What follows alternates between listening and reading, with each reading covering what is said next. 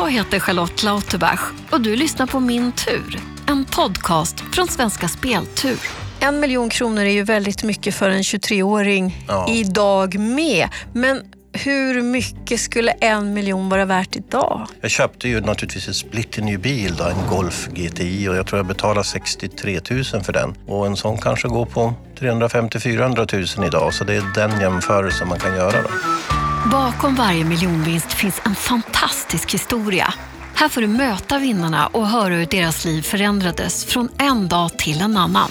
Summa summarum med hand så att säga, så hade jag nog hellre sparat de pengarna och struntat i det där huset. Varför då? Det finns människor som inte tror på det, men det är garanterat hemsökt. Premiär fredagen den trettionde oktober. Sen så presenterar jag mig och eh, frågar då om den känner sig bekant med att den har spelat på Lotto eller Eurojackpot eller liknande. Händer det att de säger nej, det har jag inte? Och att de har glömt bort det?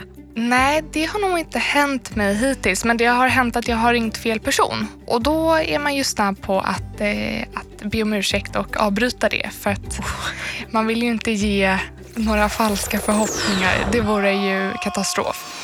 Min tur finns på ilikeradio.se snedstreck min tur och där poddar finns.